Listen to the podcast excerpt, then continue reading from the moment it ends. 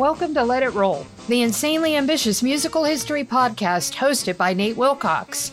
We've covered the early history of rock and roll, country music in the 20th century, the rise of hip hop, disco, electronic dance music, and heavy metal. Stay tuned for our histories of Broadway, opera, punk rock, jazz, blues, ragtime, Latin music, and gospel. Follow the Let It Roll podcast on Twitter at Let It Rollcast and check out our brand new Substack newsletter and website at letitrollpodcast.com. We've got archives of every episode sorted by genre, era, guest, co host, and miniseries. It's also a great way to support the show if you can afford it. Let It Roll is a Pantheon podcast, and you can listen to more great podcasts at www.pantheonpodcasts.com. Today, as part of our Let Motown Roll miniseries, we're recasting Nate's 2021 interview with Dr. Licks, aka Allan Slutsky, to discuss Standing in the Shadows of Motown, his classic biography of the Motown backing band The Funk Brothers. Email us at letitrollpodcast at gmail.com. Pop in those earbuds and enjoy.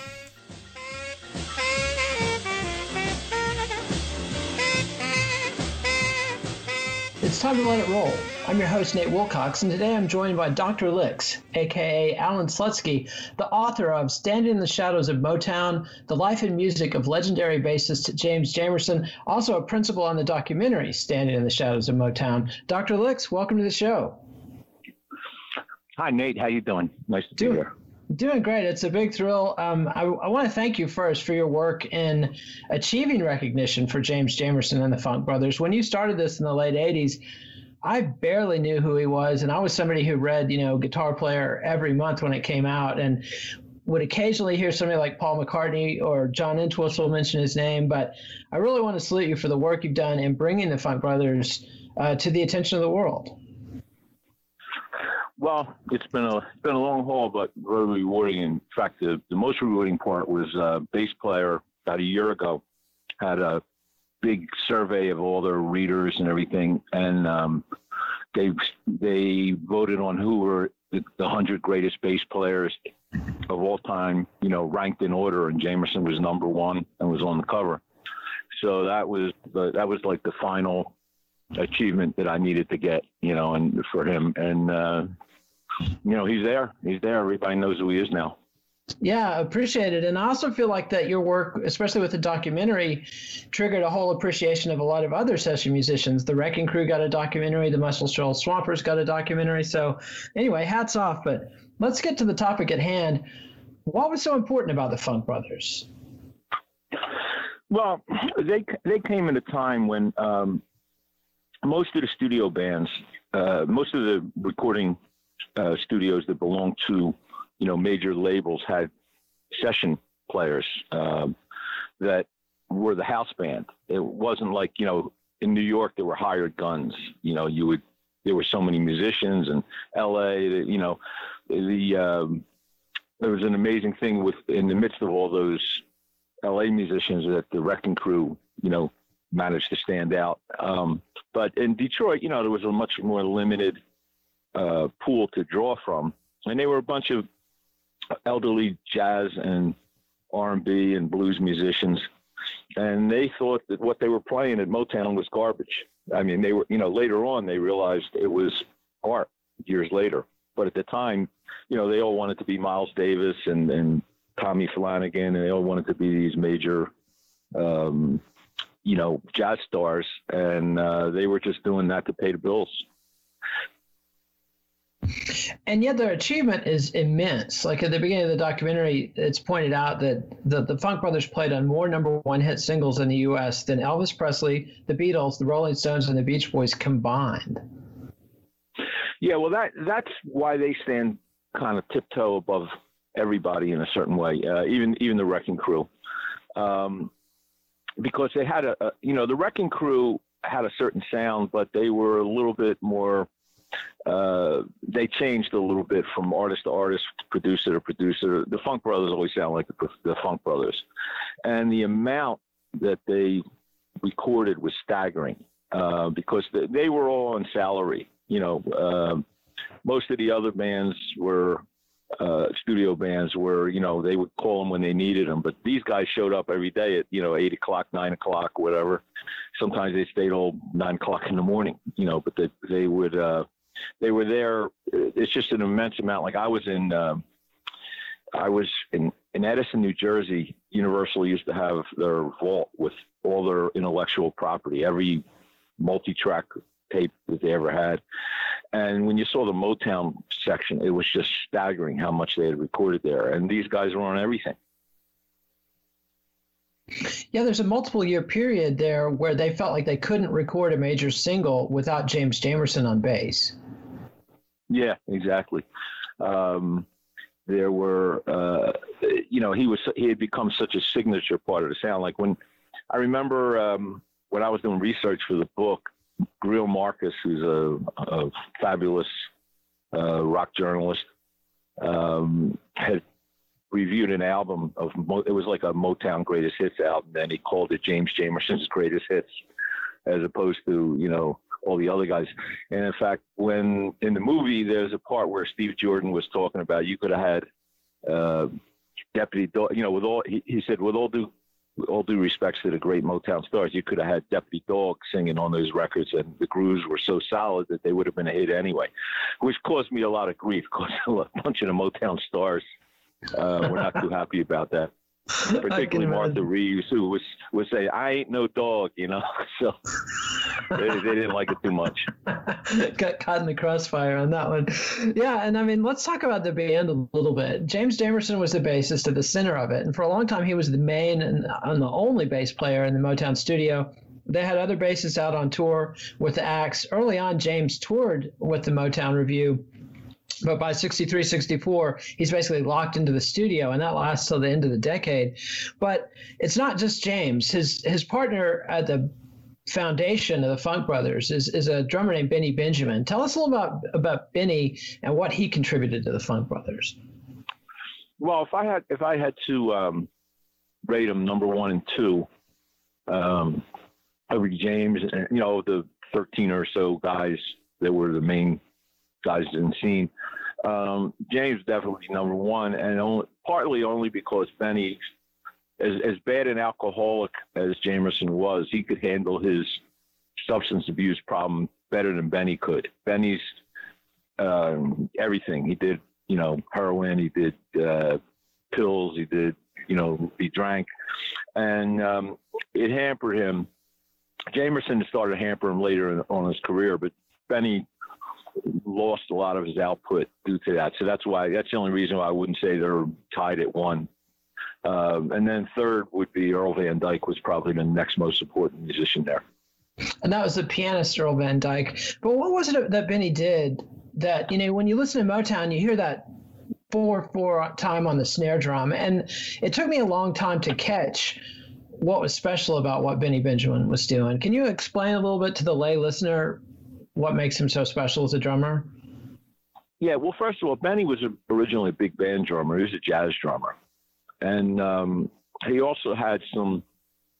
He always used to say he came from the islands, from Bimini, which most of the guys thought was BS. But um, but he had a, he brought a lot of interesting beats uh, that you wouldn't hear in pop music into the into the mix. And as far as the four four thing, that you know that definitely was a Motown uh, groove. And what they would do, part of it was the reason for that was they would lay down this absolutely no doubt about it beat where Jamerson could just go crazy, where Jamerson wouldn't have to lay it down as much, you know, because he could just weave in and out of this rock solid beat. Um, as far as the 4 4, though, a lot of it, um, a lot of records you hear on, with that kind of groove uh, probably 50% of them were also Pistol Allen, who was also great at the four, playing the four. Um, he uh, he came a little later than Benny, of course, but um, he had that he had that feel down too. And, and Pistol also specialized in shuffles, which was one thing Benny, for all his virtuosity, struggled with. Yeah, Pistol came from New, uh, uh, Memphis, so he had that kind of Beale Street kind of thing. Uh, going, and he was like when uh, Heat Wave, you know, that's him. You know, that's that shuffle is him. And um, when we when we did that in the movie with Joan Osborne, uh, Pistol, he, he, was one of my favorites. Uh, first of all, he was heroic because he was dying when we were making the film. He had cancer, and he died shortly after we we finished the film. Thank God he he got to see it. He never saw it in the theater, but he got to see the final cut from his deathbed, and uh, meant a lot to him. But um, you know, Heat Wave, it's a it's a pretty bright tempo, and to keep that shuffle going is tough, you know. And it wouldn't have been any problem, but he was up on his roof and he fell through. Uh, he fell off his roof through a pane of glass, and um, he was recovering from it. So we had to take the beat a hair back because he couldn't keep up with it. But the feel still was astounding. And there was a third principal drummer in the in the heyday of the of the Funk Brothers, and that was Uriel Jones, who was kind of an understudy of ben, Benny's, who was whose I wouldn't say his prime virtue, but he was reliable, whereas Benny could not be counted on. Yeah, Uriel was like um, the utility man. He had to do a little bit of everything. Um, he was a real good. He was a real good rocker. You know, he had he had that feel. Um, and uh, it never left him. Like when we were touring, um, before you know, it was a few years before he died, and Uriel wasn't in great health. He had uh, he he had had a big enlarged heart, and um, he had a problem. So he he was a little scared to dig in as much as he would because he didn't want to have a heart attack on stage. But the feel was always there. So we just, you know, our sound men knew just to pump him up a little bit more so we wouldn't have to hit as hard. But the, uh, you know, the, the feel was there right till the day he died. And let's hear a song from the Miracles. This is a early Funk Brothers tune, "Way Over There."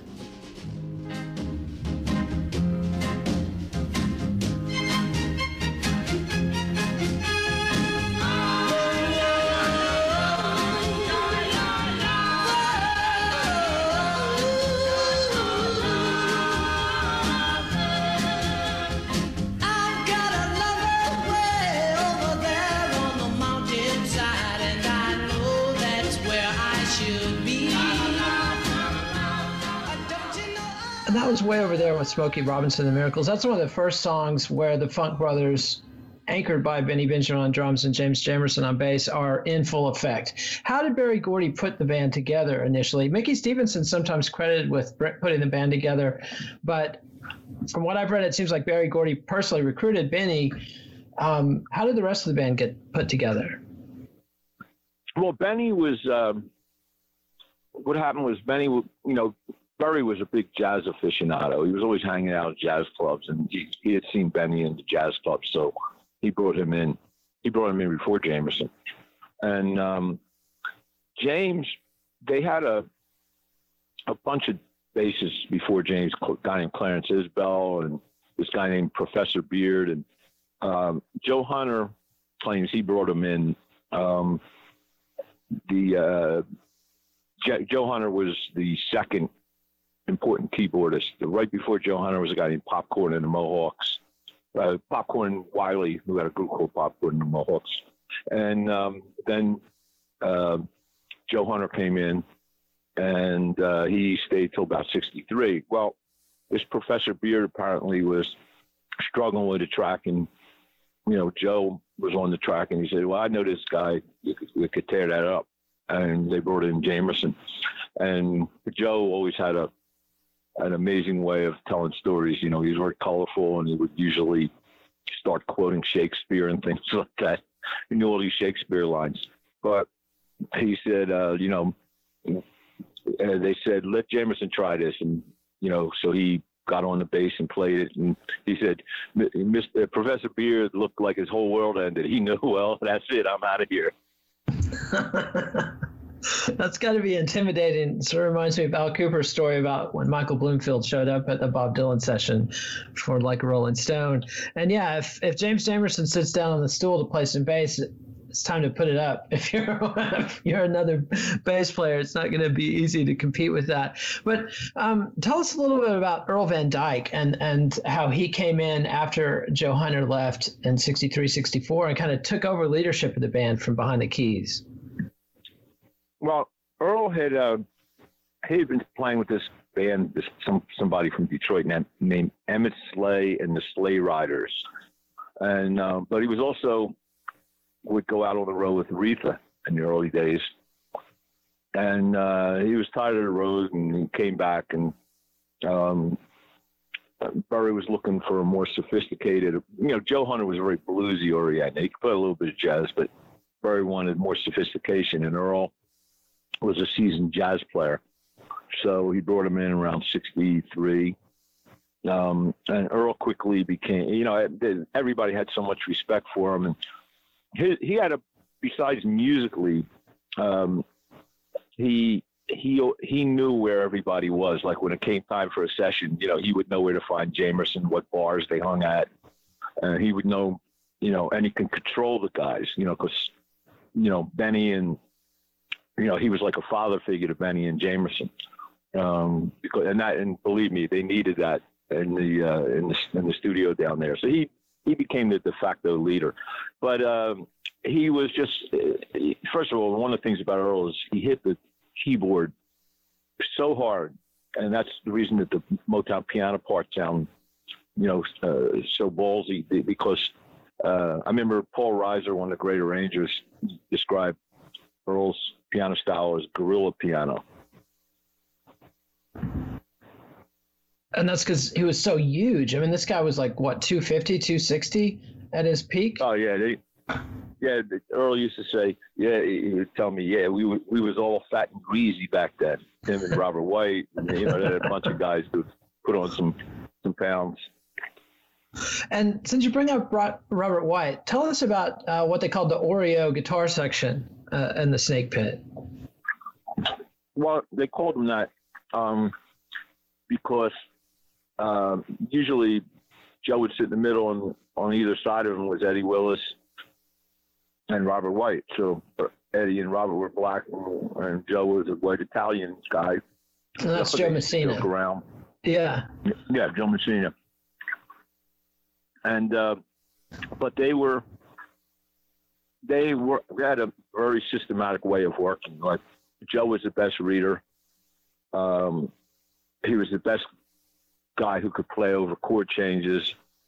Um, so a lot of times, if there was a, re, a, a, complex line that had to be read, he would play it. Um, Eddie didn't read it all, just could read chord charts a little. So, but he was funky and he was bluesy.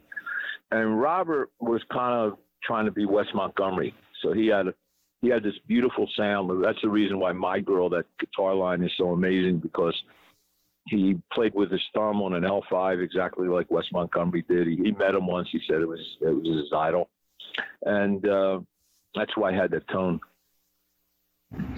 And the the snake pit was one small room in the house, uh, the Hitsville USA house in, in Detroit, and all of the instruments we would be played live to originally three track and then to eight track. They jumped to eight track pretty early on, but everybody had to play live. They all had to get their parts right at the same time. And with that kind of bleed over, they would directly inject the bass and guitars. They weren't playing through amps. They were going right into the soundboard.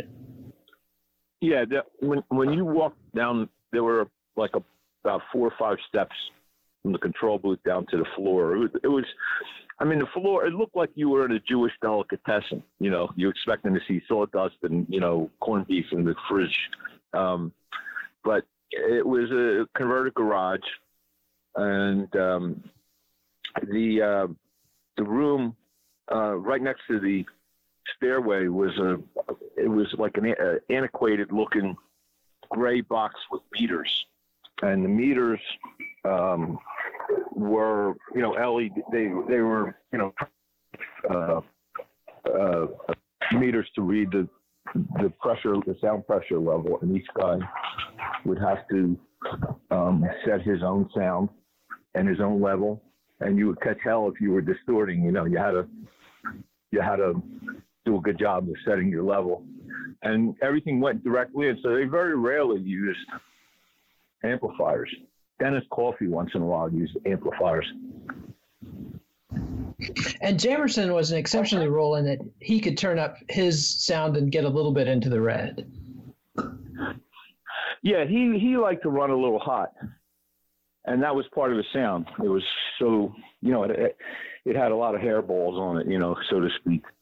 Um, and that was uh, you know there's been a a huge controversy for this dogged the project for you know like three decades uh, over Carol Kaye versus James Jamerson, and Carol Kaye was a great West Coast bass player who played. Um, she played a lot of sessions on the West Coast, and she did do, do some things for Motown. But you know, she's claimed uh, a lot of tunes that he played on, and you know, it goes back and forth and back and forth. But her sound was totally different. You know, she played with a pick. Um, it was much cleaner sound. It was, you know, part of you know the Motown studio sound. They knew that was Jamerson's tone, so they would just let him get away with that kind of slightly distorted tone. And let's hear uh, something from, I would say, early mature Motown. This is the Marvelettes with Too Many Fish in the Sea. Take this advice and remember always in life.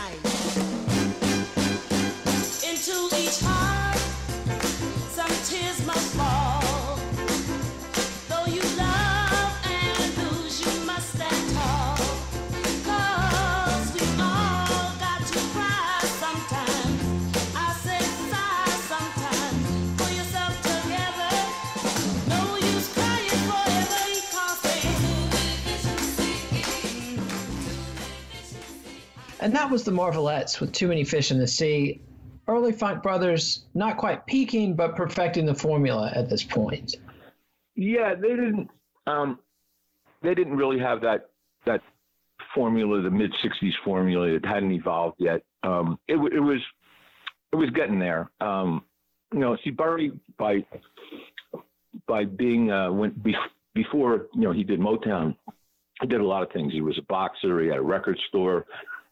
I worked in for a while in the assembly lines of, I think Ford, like you know everybody else did in Detroit, and um, he liked that assembly line approach. So when Motown finally found their formula in the mid '60s, um, you know there was always everybody always had these assigned duties, like probably from you know, the mid the mid '60s, probably 80 percent of the tunes had a, a, guitar playing a backbeat, but you know, a sharp chord on two and four, and then somebody else would be playing a line, and then another guitarist would be strumming something. Jamerson would go nuts, and then there would be the four on the floor, and then you'd have uh, either Earl playing with um, Johnny Griffith. One of them would play organ, one of them play piano. A lot of times, Robert White would double what, what Earl was playing, the chords he was playing, and uh, Joe Messina might double Jamerson's line, and Eddie would play some fills. So they had all these established kind of lines and ways that they um, approach things. In the guitar section, in particular, they tried to make make it come off like it was one huge chord. Like they would, you know, Eddie would say, "Well, I'll play that. I'll play up high, and Joe, you play down low, and Robert, you be in the middle." Um, in terms of pitch. So they, you know, they cut themselves from getting muddy that way. And they would also have they had some pretty stellar percussionists. I'm thinking of Bongo Brown, and then they had a guy they called Blackjack and a guy they called Whitejack playing bongos, congas, chains, um, and vibraphones frequently. Right. Well, the best vibraphone player uh, was uh, Whitejack uh, which is Jack Brokensha. He was actually a Australian guy. Um, he had a group. I, think he was called the Australian Jazz Quintet or something like that. But um, Jack Ashford also played some vibes, and um, there was another guy. There were a couple other guys. Like there was this guy named uh, Hamilton. Uh, forget his first name uh, at this point, but he played a little guitar and he played some vibes. Dave Hamilton, that was the um, but he wasn't, you know, they didn't use him that much. And tell us a little bit about how the assembly line worked. Early on, Berry Gordy was a songwriter and producer. He produced numerous hits for Jackie Wilson and Marv Johnson before he started Tamla and Motown. But he was pretty unique in that he was able to cultivate other people like him who were producers, songwriters. Tell us about some of the, you know, they had Smokey Robinson, Holland Dozier Holland, Mickey Stevenson, Norman Whitfield, Ashford and Simpson. Tell us about some of the different producers and how they would work with the Funk Brothers. Berry wrote the very early tunes like Money, you know, and things like like with Jackie Wilson. Um, he wrote Lonely Teardrops and songs like that, you know, some of Jackie's hits, but he wasn't making any money. And um, in fact, if you ever anybody is lucky enough to see the Motown musical, you know, they talk about all that stuff. And I played it too many times already. it came around Philly, and I played it a bunch of times. But um, but Berry would, you know, he he wrote a couple of songs, you know, in the early days. And in the early days, you know, it was it was kind of like combination of doo wop, um, blues, you know, early rock and roll. It wasn't very sophisticated music. Um, and then uh, what happened was he found this young songwriter uh, named Smokey Robinson, and he became Smokey's mentor. And um, little by little, as the company got more and more successful, they brought in Holland Dozier and Holland. Um, later, later on, um, when they started getting into the psychedelic thing. That was Norman Whitfield's bag. Although Norman also, I think he did Ain't Too Proud to Beg and, um, you know, Cloud Nine, all that stuff, all that era. And then you had the most sophisticated stuff uh, in Motown's Detroit period came from the hands of uh, uh, Valerie Simpson. And she was just brilliant. I mean, actually, Earl would actually move over on some sessions and she would play the piano. Uh, but she was just a, a you know, she did all that Ain't No Mountain High Enough and You're All I Need to Get By. And those songs were just really sophisticated. Um, but the way they all work with the musicians in different ways. Um, the one thing that most of them did is they tried not to get in Jamerson's way. They they let Jamerson, you know, they might write uh, a bass part for him, but you know they didn't expect him to you know, it was just kind of a basic guide for him. You know, he would just do whatever he wanted. Um, you know, and, and, they would walk around like Holland or Holland. They might walk around and whisper little things in the guy's ears. And, you know, I'm hearing this line like, you know, goes like this, you know, and then they would take it and run with it. Sometimes they would take it verbatim, but most of the time, you know, they would mess with it a little bit. Um, and they would, they would have to decide, you know, what were the best takes. And these guys were under a lot of pressure because they would crank out like a song an hour. So on a three hour session, which was a standard session, they would get three, they were expected to get three songs. And for some of the producers like Smokey Robinson, he would kind of get on the wrong side of the Funk Brothers because he wanted a lot of takes. Yeah, Smokey Smokey liked to take a lot of takes, and these you know jazz musicians I like to be more spontaneous. They, they had this saying called RIG, which stood for rigor mortis. Like after they would, you know, they said uh, about about the fifteenth time, you know, rig was set in, you know, and they they lost all their creativity and their spirit. But you know, some guys would would go for that. Um, the amazing thing I learned um, from dealing with a lot of the multi tracks is the mistakes that are on those things, and they're great. You know, if you took those mistakes out, it won't sound won't sound right. Like I remember, I was doing "Love Is Like an Itch in My Heart."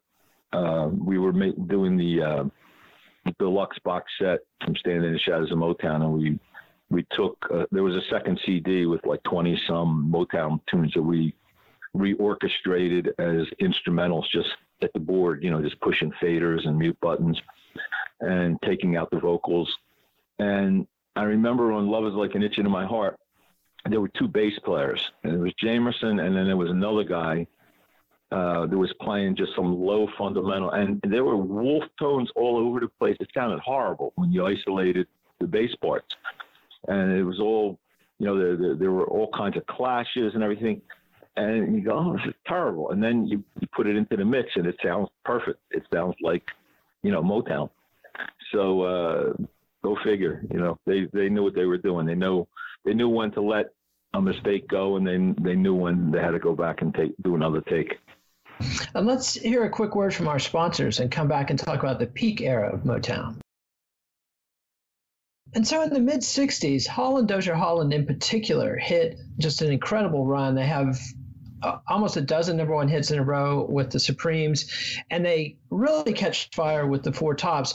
And Jamerson's bass playing explodes into a really into a whole new level. I mean, he had been a great rock and R&B bass player before that, but something happens in the mid '60s with Jamerson's playing that just takes it to this uh, next level. Yeah, well, on songs like "Reach Out" and "Bernadette," um, you know, he was off into a different place. You know, he was uh, the bass parts were extremely difficult to play, which, it, but it was like child's play to him because he had grown up, you know, as an upright bass bassist playing on a bass that wasn't a particularly great bass. Um, I think it's in the Rock and Roll Hall of Fame now, but it made his hand very strong because you know uh, really, really good instruments they're made to be played easily. You know, but Jamerson had like bear claws for hands, so when he had to play an electric bass, it was it was a toy. And um, I remember when we were doing the tracks for the Jamerson book. The Jamerson book came with two CDs of uh, like 27 world famous bass players playing his lines and talking about them. And they were all cursing me out. You know, they, you know, after they did it, they would say, "Man, I, I thought I just blow through this in like one pass. It took me like 20 passes." She said, "This stuff's hard to play." I said, "Yeah, it's hard to play. It's James Jamerson, you know." so um, he, he was. Uh, you know, it, it just came. You know, the, the one thing I've noticed through my life in music and, and just in art is is that a lot of times people who things come too easy, life doesn't come easily to them. Like Jamerson had a rough time dealing with life. He didn't have a rough time dealing with music. Music, it was effortless for him. And he was a difficult personality. I mean, he was somebody who had a very difficult childhood in the South. He had some injuries to his feet that, that made him very self conscious and made it hard for him to run. He was not a big guy, but he was very belligerent. Um, some people say because he wasn't able to run away from fights, so he had to kind of bluff his way through fights. Talk a little bit about how they had to manage Jamerson. I mean, somebody, they would frequently have a keeper nominated. They would sort of rotate through the Funk Brothers, who was Jamerson's keeper today, try to keep him out of fights and keep him away from the booze. What was it about Jamerson that made him so difficult to deal with? Well, it's funny you said that. Robert White used to have a saying. He said, "Everybody in the band, the, the, the most heard statement was, it's not my turn to uh, take care of that. You know, you know what, you know."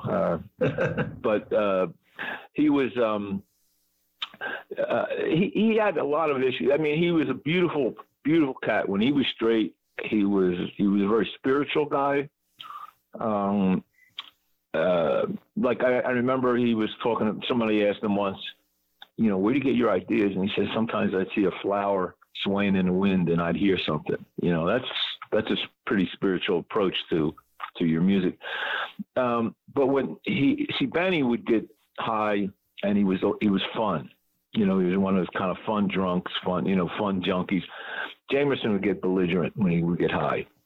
He'd get argumentative. Um, you know, he'd want to fight.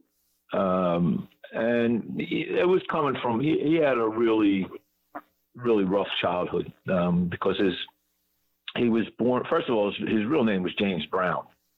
Um, they messed up his birth certificate. His, uh, I don't think his, um, mother and father ever married. His father's name was James Jamerson, was Jamerson, but his mother was uh, last name was Brown, and they messed up the birth certificate, and he wound up James Jamerson.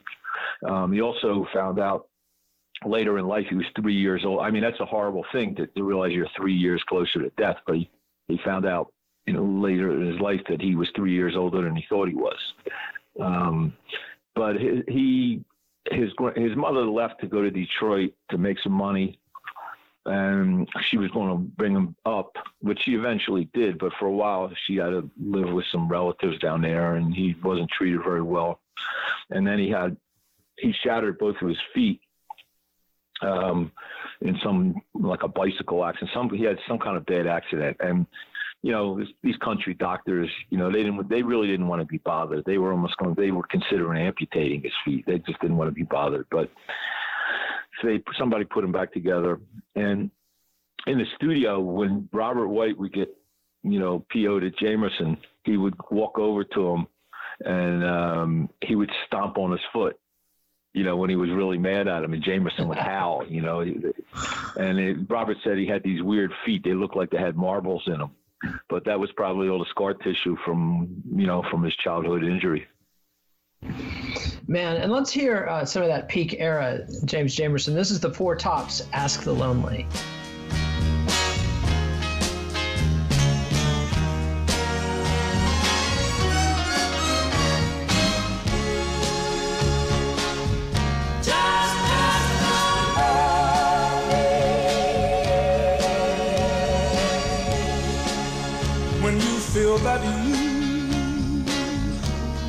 And make it all alone. Remember no And that was the Four Tops Ask the Lonely with James Jamerson on bass. And despite the fact that they, they hit this incredible peak, it starts to fall apart as not quite as soon as it, it peaks, but the roots of the undoing are there. Holland Dozier Holland go on a strike. They get in a massive dispute with Berry Gordy. They leave. Norman Whitfield comes in, and he's kind of got a mandate to catch Motown up with the innovations of Sly Stone and and the, the sort of psychedelic sound that's going on, and you get a new wave of players. Uh, you get Dennis Coffey and and Wah Watson on guitar, but they bring in another bass player, Bob Babbitt, and it's partly because there's so much work to be done, but partly because Norman Whitfield and Jamerson just don't click as well. Well, they they clicked. The issue was is that Jamerson was falling apart then you know, so he would show up drunk, sometimes not show up at all. So they would have to, you know, get Babbitt. Um, I, I mean, maybe you know, it's possible you heard something I didn't, but I never heard him, you know, having musical problems with Norman. But I know he had problem. You know, I'm sure Norman wasn't too happy to if you book a session and your bass player doesn't show up. Um, but you know, Jamerson, like, see, before Norman started with the psychedelic stuff, he was getting into the funk stuff. You know, I mean, "Ain't Too Proud to Beg" was a, one of the funkier Motown songs. Um, um, heard through the grapevine. You know, which Norman, I think Norman was getting his BMI. Uh, the deal he had, he had a separate deal on on heard it through the grapevine. He was getting like a million dollars a year royalties just on that one song, no matter what the song did. Wow. So uh, you know, because everybody was using it on you know, commercials. You know, remember the raisins, the Sunkist raisin thing with heard it through the grapevine.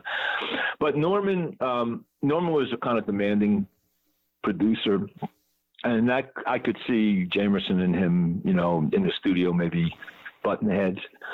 but Babbitt was brought in because Jamerson was falling apart uh, from his alcohol and um, there was also they were recording so much at that point, and you know because what they would do, they they took like a an approach that fishermen do. If you throw a lot of fish hooks, you know you're going to get more bites. So, you know, they would record a ton of songs, and half of them, you know, half of them, way more than half of them, were, were garbage. They wouldn't do anything, but it kept the guys on top of their game, and they figured, you know, if you if you cut hundred tunes, you might get seven good ones that'll be hits, you know. So not plus which they had just bought Golden World Studios, so they had a couple studios working around the clock, and uh, they there just wasn't one person couldn't do it by himself. And I'm glad you brought up Golden World because the Funk Brothers didn't only play at Motown. They they were frequently several of them under retainer contracts and exclusive contracts, so they shouldn't have been playing other places. But initially, uh, in the early days, they had total latitude to, to play with other people. And Jamerson and Benjamin and others went off to tour with Jackie Wilson for a while at one point. But they they moonlighted on some famous tunes like John Lee Hooker's Boom Boom Boom and Jackie Wilson's Higher and Higher. And uh, a lot of those tunes were cut at Golden. And so Berry Gordy bought out his competition and, and kind of cut off that route to extra money for the Funk Brothers. Yeah, they were they were moonlighting, and you know they would, uh, you know, once they were under contract and retain and they were on retainer, you know, Motown was offended by that that they would work for somebody else because they were trying to protect their sound, and uh, so they would. You know, as as Eddie Willis told the story in the movie, they would send spies around. You know, they just to see if they would hang out at local studios to see if one of the Funk Brothers went into, you know, a, a non Motown studio, and um, they would see him, they would find him, and you know, the guys didn't care. You know, it was like nominal nominal fees. Uh, but I remember um, Eddie told a story in the movie where he, he said, uh, you know, a couple about four or five of the guys did a session at some studio, maybe with United Sound or something, and they said, Eddie, you're fine. You, uh, Earl, you're fine. Johnny, you're fine. And Jack Ashford, you're fine co- twice because I saw you coming in here yesterday too. you know, so that was the kind of things that were going on. But they were, um, you know, they just they just wanted to make money. They wanted to play. And around this time, Jamerson's struggling more, but Benny Benjamin, the bottom has completely fallen out. And there's car wrecks and his heroin problems just extend. And by 1969, he passes away. And that's really, really hard on Jamerson. Yeah, it really crushed him. Um, of course, he, you know, they had a love affair. Those two guys, you know, they were a musical love affair. They were just so close, and uh, you know, everybody loved Benny. Everybody loved Benny. That was one of the rare days where the Motown production line stopped. You know, they just the guy showed up at the studio and they said, eh, "No session today. Benny died." And uh, Jamerson, uh, I'm sure, went on a bender after that for a while. Uh, but um, you know, he did wind up going out to L.A. Uh, once Motown left, um, but that just exacerbated the problem because he didn't he didn't have the support group. He didn't have the people he loved around him.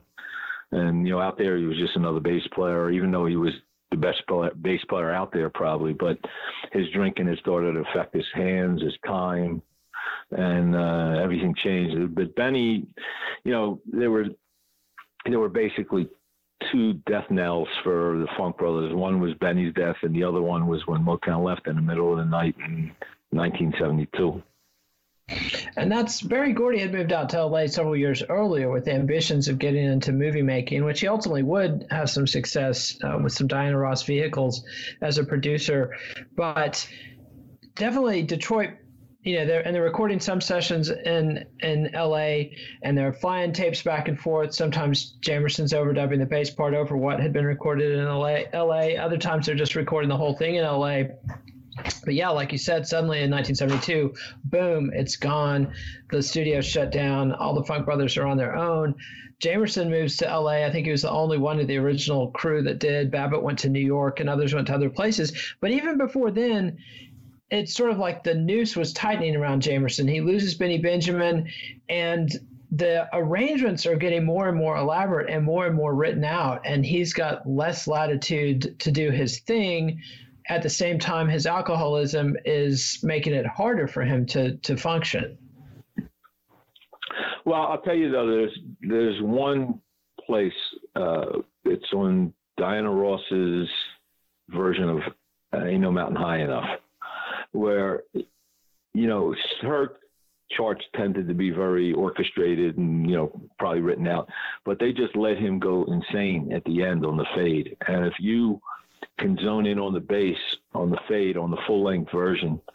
Um, you can hear it on that deluxe box set. We really pumped it up on that uh, Diana Ross version ain't no mountain high enough. And he it, it, it's just not to be believed. It's just uh, the virtuosity of it and the creativity. He was it was kind of his in a way almost his swan song of greatness.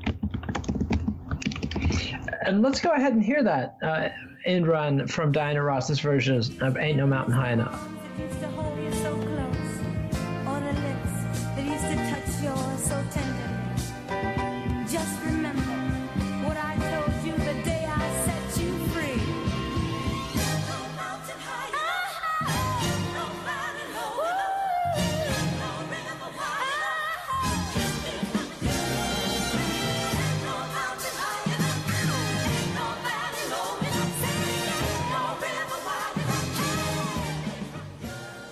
And that was Diana Ross's version of Ain't No Mountain High Enough, where they let James Jamerson run wild at the end, and you can really hear what the guy was still capable of, even in his decline. And the decline, it's not just he moves to LA and he falls off a cliff. He has he, he plays on a ton of great sessions. His son becomes a successful session musician, and he's very proud of that. He moves his family out there. Uh, in '74, he he does some big tours and and has one of his best financial years ever. But by the early '80s, he's running out the string, and it's not looking good for James Jamerson. Yeah, he was hanging out with Anne had moved out because uh, they've been having they've been fighting and arguing, and she couldn't take it anymore, and she moved out and um, he was by himself, and the house was full of junkies and bums and drunks, and um, you know, just people were just you know trying to figure what they could get from him, and uh, that was the period where his bass was stolen, which crippled him. And the bass has never been found to this day. There have been a couple people that swear they have it, but Junior, you know, he saw pictures and he said, "That's not it." you know, he, he said I could recognize that bass anywhere. Um, and, um, you know, and Junior kind of, in a way, it was sad. He kind of followed the same path. Uh, he passed away about two years ago, maybe three years ago. And he had a rough time toward the end of his life, too. But he was a great bass player, also, you know, tough, tough to live in your father's shadow, you know, somebody like that. Yeah, no doubt about that, and it's sad to hear about his passing. I hadn't heard that, and um, and the, in the movie, there's a kicker that's a real sad note when they have the 25th anniversary Motown special, and that's where you know Michael Jackson debuts the Moonwalk, and it's a massive celebration of, of Motown. And Jamerson has to scalp a ticket and sneak in and sit in from the audience. Yeah, um, you know he was so far gone at that point, you know, and um, you know they didn't like in, for instance, in the uh, Motown musical, they mentioned the Funk Brothers uh, in that recent documentary that Berry Gordy and Smokey did. They talked about them a lot, but back then, you know, I, I it's hard to fault Motown for, for back in the day for doing some of the things they did because you know, if I have to pat myself on the back, what I did was I made the marketing of the story of studio musicians, you know, a possibility. Um, nobody cared about studio musicians. You know, mu- musicians would look to see the musical credits, but the average person who listened to a record, you know, they didn't they didn't care who played bass on or who played drums on a track or anything like that. It was from you know musicians, and um, I guess that was where the the movie and the book pioneered a few things. You know, because we've had all these imitators since then. But uh, Jamerson, um, you know, it's hard to when you know what you did. You know, he he knew he had played on a, a, a catalog of music that was worth billions, and he was like one of the main cogs. I mean, um, you know, God bless God bless all of them, but like uh, Duke, uh, you know, if you take uh, one of the guys, from, well, I think Duke is I forget which four top is still alive. I think it's uh, no, I think Duke's gone. But they had, um, you know, if you take any of the background singers in these groups, like the Marvelettes or the, the Vandellas, I mean, really, you're going to put them on the same level as James Jamerson in terms of the success of Motown. You know, a lot of these were replaceable parts. A Marvin Gaye, you can't replace. Uh, a Stevie Wonder, you can't replace. An Eddie Kendricks, you can't replace. Um, Diana, you know, was she had a uh, she, she, was actually not the best singer, and the best singer everybody said was Florence Ballard, but she had Diana had the magic, you know. So, you know, we're not talking about uh, saying Jamerson was more important than them necessarily, but you know, there's so many people in the Motown story and the production and the music. It just wouldn't have been anywhere near the same without him and it, it, was proven because when they went out to L.A. and they were just using any kind of basses, you know, after Jamerson did a few things, but he didn't do a lot with them. And uh, once they started using just generic studio musicians, they lost the sound, and that was the end of it. Yeah, absolutely. And it, it, should be noted that, you know, Berry Gordy did pay these guys well for the time. It's just that they got a salary with no kind of royalty. There was there's no long-term income prospect and and that's the way the business has run for a long time that session musicians are hired, you know, it, it's you're hired to do the work and you don't have any ownership rights and and that's the rules and you know, some of these guys invested their money very well and, and lived very comfortably the rest of their life and Jamerson just wasn't the kind of person who could do that.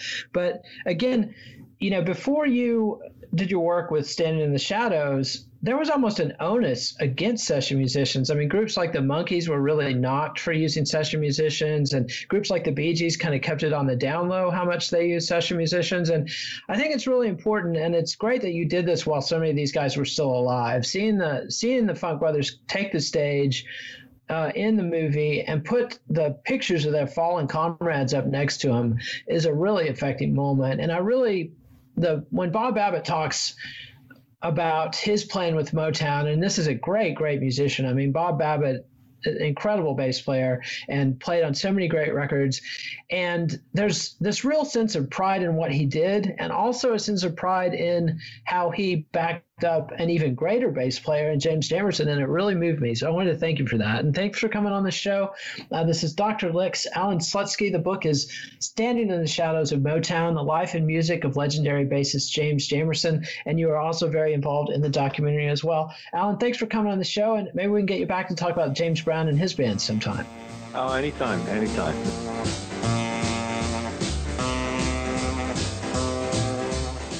Follow the Let It Roll podcast on Twitter at Let It Rollcast and check out our website at letitrollpodcast.com. Thursday, we'll have another Let It Roll seance. Let It Roll is a Pantheon podcast, and you can listen to more great podcasts at www.pantheonpodcasts.com.